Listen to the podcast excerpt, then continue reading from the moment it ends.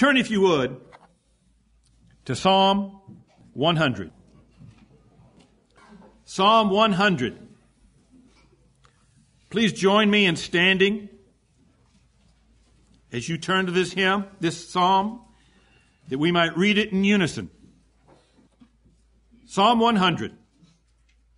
Make a joyful noise unto the Lord, all ye lands. Serve the Lord with gladness. Come before his presence with singing. Know ye that the Lord, he is God. It is he that hath made us, and not we ourselves. We are his people, and the sheep of his pasture. Enter into his gates with thanksgiving and into his courts with praise. Be thankful unto him and bless his name. For the Lord is good. His mercy is everlasting and his truth endureth to all generations. Amen and amen. Please be seated. we have activity and we have some knowledge that that activity is based on. We're to make a joyful no- noise unto the Lord. We're to serve Him with gladness. We're to come before His presence with singing. These are the activities that we're doing right now.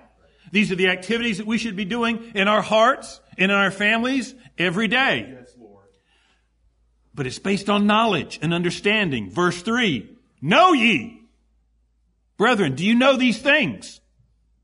If you know them, it will make the previous duties both simple and easy to be done. Know ye that the Lord, He is God.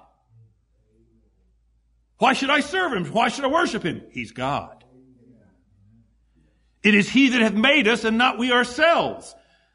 Brethren, we get so confused in this world because when we're not in this place, when we're not in this book, there's no one to remind us that we're not our own. You know, we're th- self thinking little machines, biological machines that God's created. We think we're something. We think we deserve something for our efforts. But we're simply things that He's made. We are His people and the sheep of His pasture. Oh, doesn't that make it sweeter though? We are His people. This Almighty God has personally made us and we're the sheep of his pasture. He's the shepherd that takes care of us and watches over us. Next verse talks again about our duties. Enter into his gates with thanksgiving and into his courts with praise. Be thankful unto him and bless his name. These are things we ought to do. Why? For, it tells us the next verse, for the Lord is good.